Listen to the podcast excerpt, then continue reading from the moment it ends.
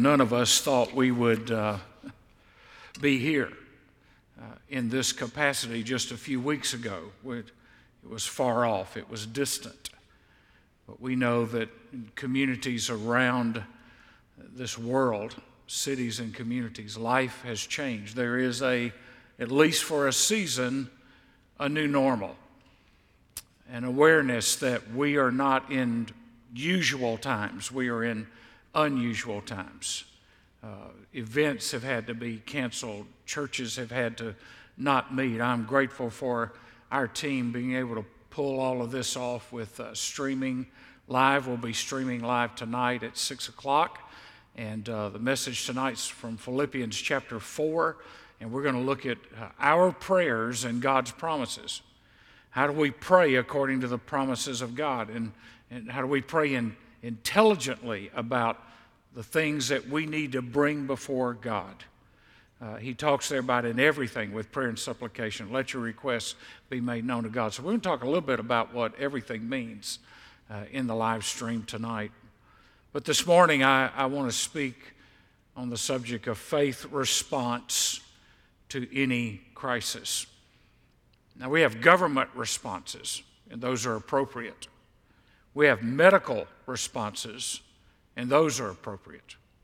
Those responses are ever changing depending on what the circumstances are. The government's response has changed through the weeks. The, the medical community's response has changed through the week. But our response is the same. It has to be a faith response, whatever the crisis. Whether it's we get a bad medical report or something has happened that has uh, harmed our family or there's been an accident, whatever it is, there's a faith response to every crisis. And nobody tells us that better than, than King David. Uh, David lived a lot of his life running from King Saul. He was in pressure, he had enemies, he had people in his own family turn against him. And yet, David took his fears to God, and God turned his fear to faith. One writer said, Fear is not only a human response that we all share as human beings, but an essential one which needs recognizing, accepting, and managing. Effectively managed, fear ceases to control our actions. Unacknowledged, fear takes control and we find ourselves caught up in varying degrees of destructive behavior. You see what fear does? It erodes our confidence in God's sovereignty. One of my favorite lines that Tom Elliff uses is God's running this show. Now, sometimes we think he's not. Sometimes it appears that everything's unraveling. We're going to get to the unraveling at the end of this message and talk about what God's actually doing in these moments. Max Lucado, in his book Fearless, said fear at its center is a perceived loss of control. The more insecure we feel, the meaner we become, and we feel cornered. Jesus said that in the last days that men's hearts will fail them because of fear. And it seems like every day, every week, in our lifetimes, there's been something new to fear wars and rumors of wars, panics, terrorism, epidemics, pandemics. All these things are causing men's hearts to wax cold.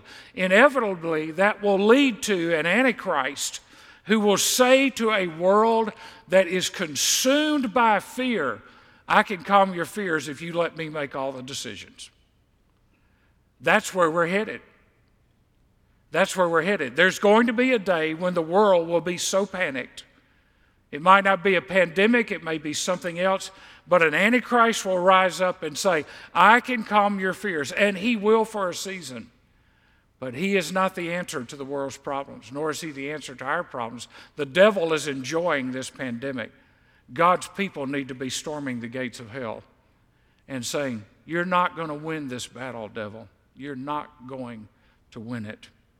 The word phobia is the Greek word originally for fear. By the way, if you get a dictionary, I would encourage you to do this because you start being afraid of things. Uh, but there are 700 different phobias just in the Webster's dictionary. I mean, if, if you read the Webster's dictionary, you'll start being afraid of something that doesn't even exist with you. But this psalm is God's ability to calm our hearts and to give us confidence. You see, when we are driven by fear, we lose perspective. You know, we become chicken little running around with our heads cut off instead of our heads in the Word of God and believing the promises of God. Fear makes us forget God's promises. Fear makes us forget God's presence, and fear makes us forget God's peace. A friend of mine and I were posting pictures on Twitter today of our empty auditoriums. And, and, I just mentioned on ours, but the presence of the Lord is here. And my prayer is that wherever you're watching this, that you sense the presence of God in your midst. Adrian Rogers said, All around us are people whose lives are being strangled by the boa constrictor of fear. They are barely able to function because they are tied in the knots of fear, and fear is at the core of their lives. Now, if you think about it, fear's got three basic causes. First of all, they're natural causes, just life events, what we're going through right now, a pandemic. Uh, are they going to have a vaccine? Will I be taken care of? Is this going to attack my family? Natural causes, fear when a hurricane comes. Uh, friends of ours that live in Nashville that were just devastated a few weeks ago uh, by tornadoes, and now they're dealing with this on top of that. Then there's psychological causes. You know, something happened in our childhood, or there's something in our memories, there's a traumatic experience, and it raises fear in our lives. And then there are spiritual causes of fear. Here's what I mean by that a lack of faith leads to fear. Disobeying what God says in His Word will lead you to fear. You'll start listening to other voices rather than the voice of God unconfessed sin, guilt will all lead to fear. Does God love me? Does God care? Does God know what I'm going through? So now I want you to join with me, and we're in Psalm 27, and just follow along as I read in whatever translation you're using.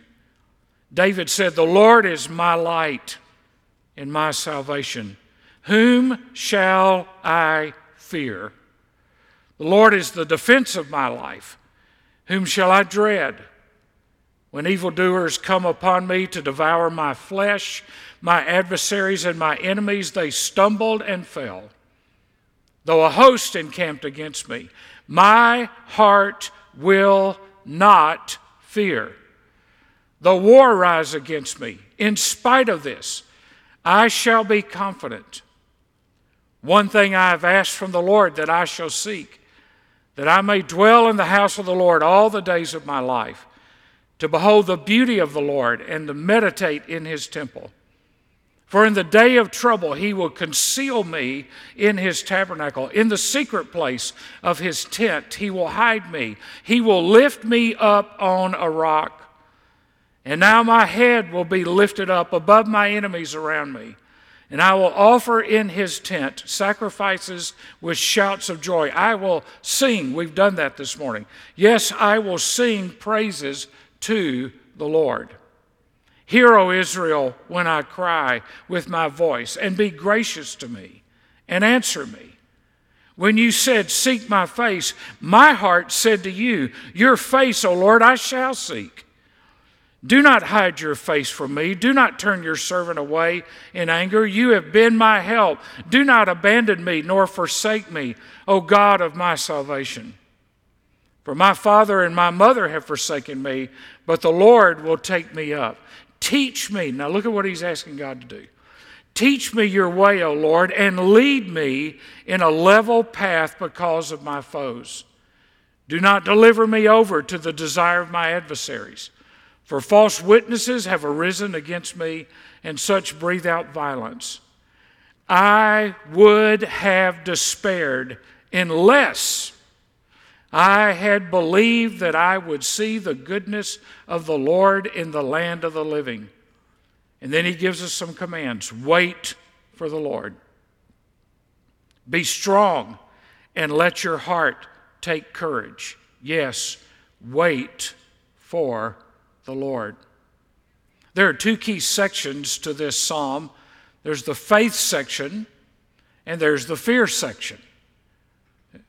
Fear needs a faith response. Faith needs to act in a way that calms our fears. No less than 18 times, David mentions the Lord in this prayer, not in a general sense, but he's talking about the Lord personally, not, you know, big God in heaven somewhere, but the Lord who is with me. And I wait for him. So we need to live life confidently. That's verses 1 through 3. Now, verses 1 through 3 cover just about everything. If we're going to live confidently, verse 1, that deals with the present. Verse 2 deals with the past. And verse 3 deals with the future. kind of kind of covers it all.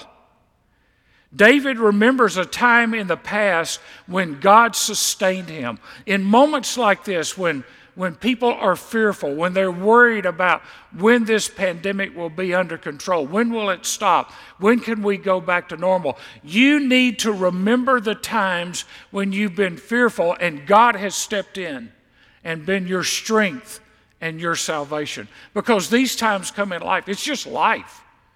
But somewhere in your past, God has been faithful to you and protected you and provided for you. You need to recall those moments and not speak words of fear right now, but speak the promises of God. If you're dealing with fear, look what he says The Lord is my light and salvation. If you're dealing with dread and apprehension, he says, The Lord is the defense of my life. If you're dealing with enemies, my heart will not fear. If you're dealing with conflicts, in spite of this, I shall be confident. If you're dealing with trouble, he will lift me up on a rock. Verse 5. If you're dealing with disappointments, the Lord will take me up. Verse 10. All of this confidence hinges on verse 1. The Lord is my light and my salvation. Of whom shall I be afraid? Of whom shall I fear? God is my light, guides me. God is my strength, guards me. Now, we have ever changing numbers in this pandemic, but I would claim Psalm 3 and verse 6. I will not be afraid of ten thousands of people who have set themselves against me round about.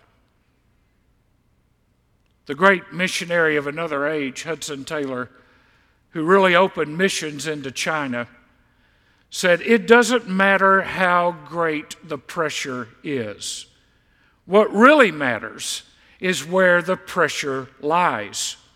Whether it comes between you and God or whether it presses you nearer to his heart. What's the pressure doing to us right now? Is it moving us nearer to God or is it moving us away from God?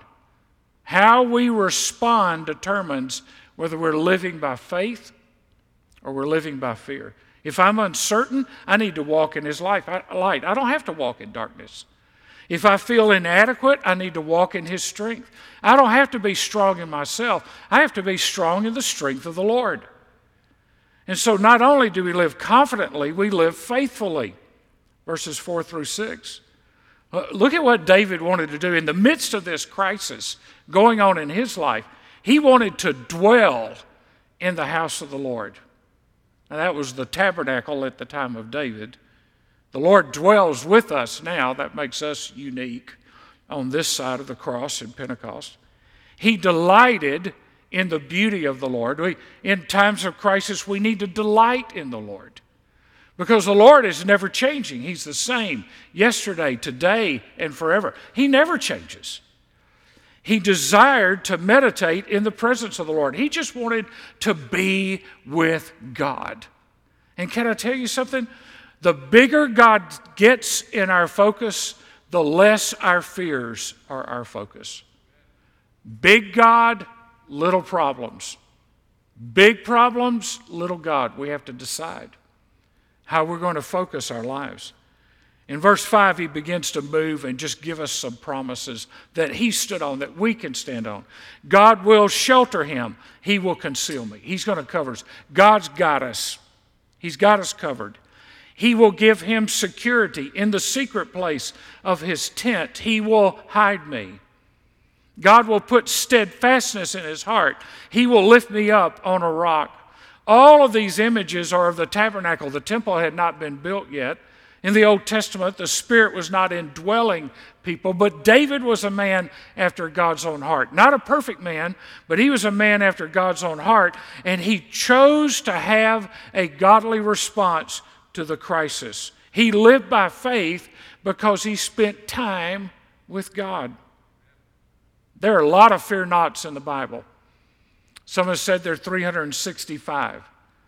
However many there are, there are enough for you to start claiming. But I, I want to mention three of them because a fear not means I've been assured of God's presence. When the Bible says fear not, God says, I'm here. I'm here. You don't have to be afraid. Yeah, but Lord, you don't know what's going on. Listen, there are no surprises in heaven right now. None. Heaven is not panicked. The angels are not panicked. The saints that have gone before us are not panicked. Those that are watching in that great cloud of witnesses are not panicked, and they have lived through far worse than we have. But they don't have fear because they're in the presence of God. Well, guess what? God is in our midst. Where two or three are gathered, I'm there in the midst of them, but God is also inside of us in His Holy Spirit. So I want to give you three of the fear nots that I just want to kind of pull out because they're all taking place in a time of adversity. Two of them are in the same chapter Isaiah 41 and verse 10. Uh, it'll be on the slide. Do not fear. So, what I want you to do with these two verses I'm about to get you, uh, underline or take note of how many times God says, I am and I will. I am and I will. Do not fear, for I am with you. Do not anxiously, anxiously look about you, for I am your God. I will strengthen you. Surely I will help you. Surely I will uphold you with my righteous right hand. You see it? I am, I will. Verse 13 of Isaiah 41 For I am the Lord your God who upholds your right hand, who says to you, Do not fear, I will help you. So in verse 10, he's speaking specifically to that sense that we feel abandoned by God when we're going through a crisis. And that word fear can also be translated dread. But God is saying, don't dread what's going on in your life. I am God. I will be with you. Now, that's better than anybody else. We, we like to have our family and our friends around us when we're in times of crisis, but I want to tell you, when they leave the hospital room, when they leave the nursing home, when you're all there by yourself, you're not by yourself. The I am is with you. There's hope in that. There's encouragement in that. And He knows everything that's going on in your head right now. Do not anxiously look about you. I mean, don't panic. Don't, don't be looking every which way, you know, just what's going to happen? What's going to happen? Don't anxiously look about you. Look to God. And look at what he says I will uphold you with my righteous right hand. Now, the right hand has always been known as the hand of power, the hand of strength. And God says, I'm going to uphold you with my right hand. When you're down, I'm going to lift you up. When you're weak, I'm going to sustain you. When you're fallen, I'm going to lift you up. It's His righteous right hand. But notice, He upholds our right hand. His right hand upholds our right hand. which the psalmist is saying, when you feel like you've lost your strength, I've still got you. I'm still holding you up. I'm still here. Don't panic. If you say, I'm not strong anymore, I'm weak, I'm worried, if you're elderly and you're thinking, I'm supposed to isolate myself from everybody, listen. God is holding up your right arm that you may not can lift up right now. God's holding you. Verse 13, he says, I'm the Lord who upholds your right hand. Do not be afraid. He's saying, let's get eyeball to eyeball. I know we're supposed to keep our distance during this pandemic, but don't get safe space between you and God. Get eyeball to eyeball with Him, get nose to nose with Him. God is saying, Look at me. The third fear not that I want to mention is the one of the disciples in the storm. And they've been in the storm for a long time. John 6, verses 15 through 21. They're on the sea, they're terrified. Now, these are fishermen. They know this sea, they know their boat, but they are in a situation that is about to swamp them. They're in a storm that they're not used to.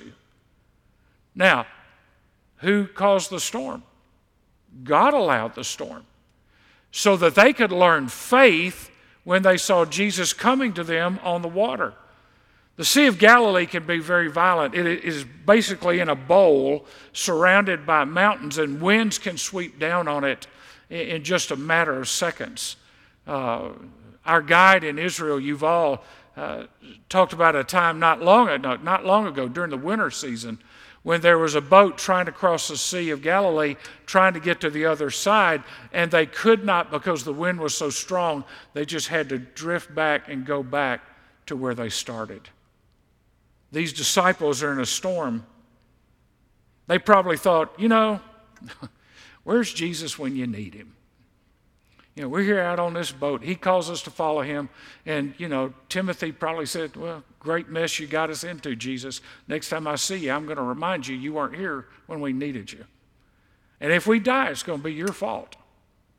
And all of a sudden, here's Jesus walking on the water. And he gets into the boat and he says, It is I, do not be afraid. And the storm was over and they were on the other side. I'm waiting for the day that this storm is over and we're on the other side. But here's what Jesus said I am the name of God. I am. Do not fear. I am is here. I'm with you. I'm in the middle of this storm with you. Yahweh is here. Jesus wants us to look for him in the storm. Jesus wants to calm the storms that are in our lives, that rage in our heart or rage in our community. Lloyd John Ogilvie said, Sometimes the Lord rides out the storm with us, and other times he calms the restless sea around us. Most of all, he calms the storm inside us in our deepest inner soul.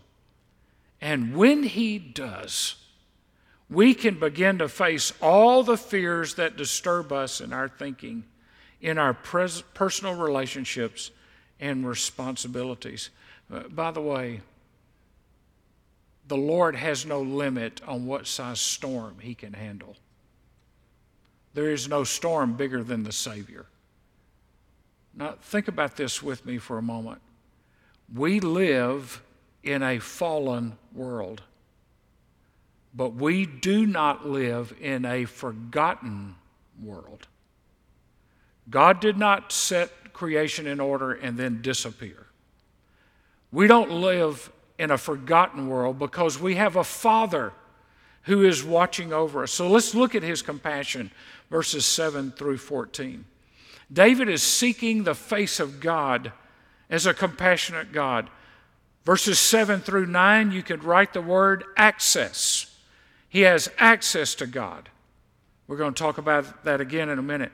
In verse 10, he knew he was loved by God. In verse 11, he knew that God was reliable. God was reliable. David said, I've got access. I know God loves me in this storm, and I know God is reliable even when I'm in a storm. That's why Hebrews 4:16 is not far from Psalm 27 when you take your Bible as a whole. Let us therefore draw near with confidence to the throne of grace that we may receive mercy and may find grace to help in time of need. Now, look at verse 13 of Psalm 27 again. And, and, circle it or highlight it if you mark in your Bible. I would have despaired unless, circle unless, I had believed. That's a faith statement.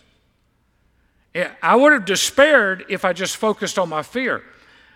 But I believe that I would see the goodness of the Lord in the land of the living, that God wasn't through with me yet that God had a purpose for me. And so then he says, wait.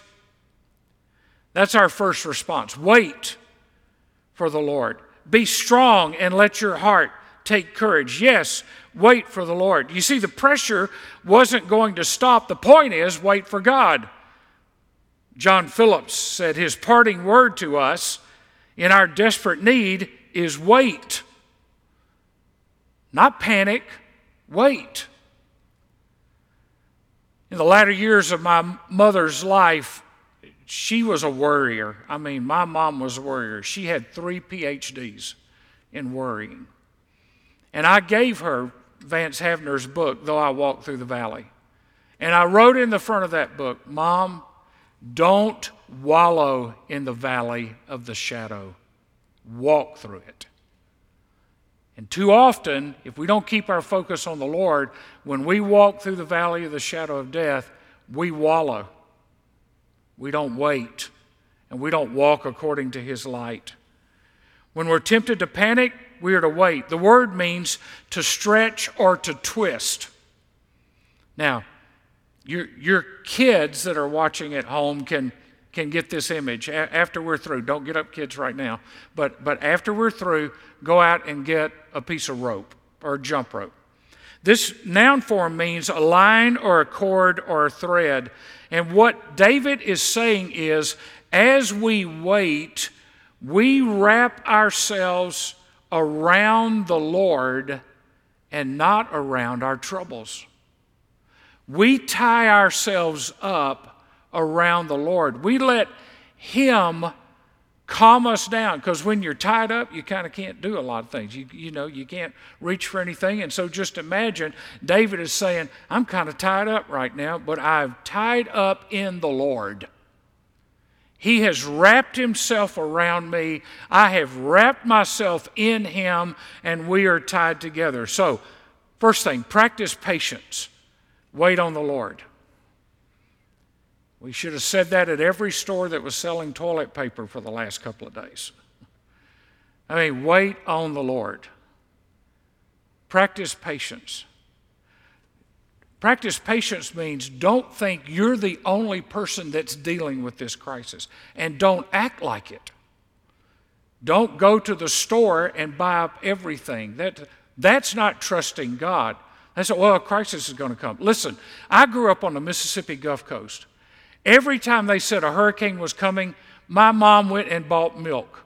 We lost power. Why did we need milk? It was going to go bad. You have to use some common sense. So I wait on Lord, do I need to do this right now? Well, no, you got plenty of this and you got plenty of that. Don't don't worry. Wait. Practice boldness. Be strong and let your heart take courage. I'll tell you, every one of us have somebody in our lives that we walk out and we're ready to attack hell with a water pistol. We're ready to charge and say, man, we're believing God in this thing. And we meet one person and they poke a hole in our balloon. Be bold. Say to people that are walking in fear, I have a confidence that I would love to share with you. My confidence is not in what this world offers, my confidence is in the Lord. And if you would let me, I'd like to share with you how Christ can be the Lord of your crisis and share the gospel with Him. Practice boldness and then practice patience and boldness. In other words, keep at it. Just stay at it. Well, I waited for five minutes, now I'm going to worry for an hour. And that's what a lot of our praying is. We get on our knees and we worry to God, and then we get up and we're still worrying. Take it to the Lord and leave it there. Wait on the Lord. When you're starting to feel stressed, turn it into prayer. Lord, you know, here I go again. You know, I just got around somebody that was coughing and they, they looked like they were running a fever. It might not have been, but but now you know, I just can't I can't do anything. Calm down. Calm down and wait. So, I'm going to give you three closing thoughts. And while I'm doing this, uh, some of our staff and our praise team are here in this room, and I'm going to ask you guys to do something. This is a surprise. You didn't know you were going to do it. But I'm going to ask you to go around the outside edges so you don't walk in front of that camera and join me on the platform. And at the end of these three points, we're going to pray out loud for those of you that are watching on the live stream. Our staff members and our praise team are going to pray for you. We're going to pray out loud. You may not be able to hear it, but I want you to see it. I want you to see us praying for you, that we are in agreement as a body of believers, as leadership in this church, as, as staff members, and we are in agreement that God has this, that God has control over this. So while they're coming, let me give you three points. By the way, y'all can come if you want to. Just, you don't have to sit back there. You, some of the staff families are here, so they're going to slip over here too. And we've got some in the in the TV booth, but I, I just want these folks y'all kind of gather behind me. This is kind of lonely up here. Um, I'm home alone. Uh, so let me give you three things. First of all, if it's not edifying and Christ honoring, don't post it. We are to be the body of Christ. Jesus said to us, Do not be afraid. Do not use your social media and your interpersonal relationships to bring fear and panic. That's not helping anybody. If it's not edifying and Christ honoring, don't post it. Say it to yourself. But don't say it in front of your kids either. Because we're not helping them to learn how to deal with crisis if we act like we're in a crisis mode all the time. So just don't post it. Just don't hit send.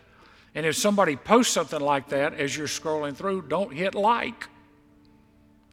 Because the message that we need to have ripple is edifying and Christ honoring. Christ is our hope in this moment. Secondly, be a witness, not a worrier. Be a witness, not a worrier.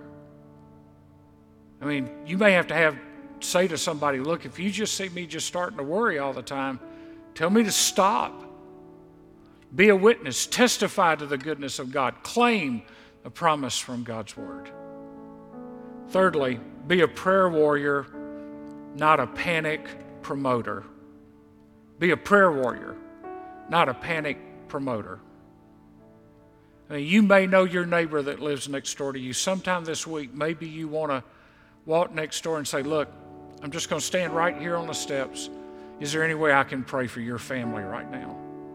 Anything going on? Do you have elderly parents? Is anything that I could do for you? Could, could I run to the grocery store for you? Could I go through a drive through for you?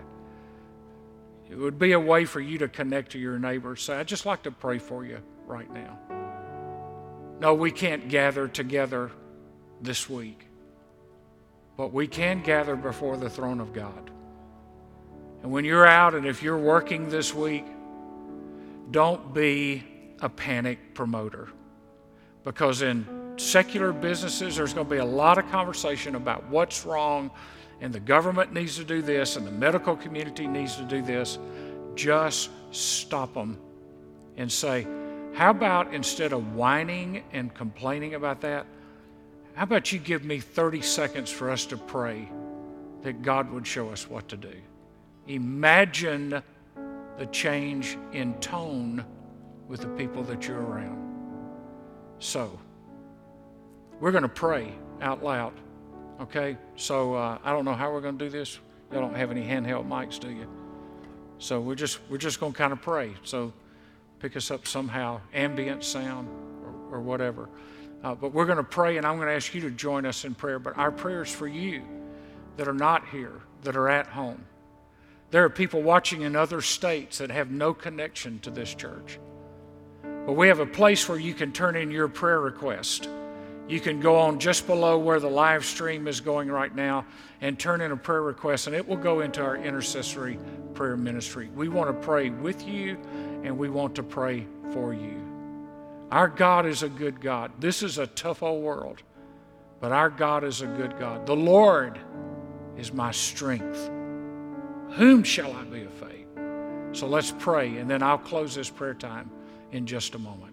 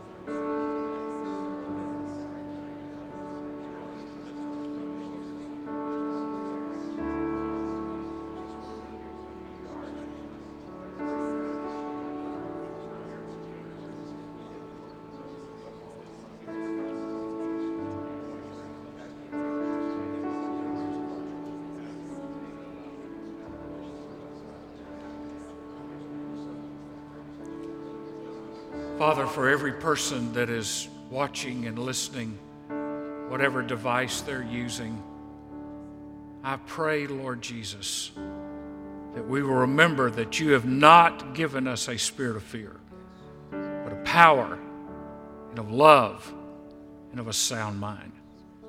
Lord, I pray we would remember that when Jesus died and rose and ascended into heaven, he took with him the keys to everything we feared death, hell, and the grave. Death has no victory over the believer, it's just the portal through which we get back to you. Fear should have no victory over us, hell has no hold on us. The grave is just where a physical body that our spirits indwelt will rest one day, but you, God, are eternal in the heavens. And one day you're going to bring all of this chaos in this world to a close, and you're going to split the sky, and you're going to call your saints home, and we're going to reign and rule with you. We're going to worship you forever. But until that day, may our focus be on you. Lord, I pray for the single parent, for the foster parent that's trying to figure out how to manage their work and their kids' school when their kids are out of school. I pray for wisdom and I pray for grace. I pray for two income families. It may be down to one income. I pray for your sufficiency and your supply in their life. Lord, I pray for the medical community that is going to be way overtaxed. And I pray for strength from you, the great physician. I pray for people that are working in the hallways of the hospitals, that they would be the hands and feet of the great physician. Lord, I pray that you would keep things at bay. I pray that for those that are in every country, over 100 countries around the world, that whatever religion they are practicing, that they will find that there is a God in heaven who sent a Son to earth so that they could have eternal life through Jesus Christ our Lord. I pray for those who may not know you who are watching, that if they call on the name of the Lord, they shall be saved. That if they would confess with their mouth that Jesus is Lord and believe in their hearts that God is him from the dead, they shall be saved. Sin leads to death, but the cross leads to life And so, Father, I pray for every dad that needs to lead his home. I pray for every single mom that's seeking to lead her home. I pray for every businessman that has people that answer to him and are responsible to him. I pray for wisdom in the business community. Lord, let us walk with wisdom and discernment. You have told us if we lack wisdom, we're to ask of you. So, Lord, we're in a trial, we're in a test. And like Chronicles says, Lord, we don't know what to do, but our eyes are on you. And so, God, for every ear listening today, for everyone watching today, may the peace of God guard their hearts and their minds in Christ Jesus. For I pray it in the name of the triumphant, living Lord, who reigns and rules who even now makes intercession for us. Amen and amen.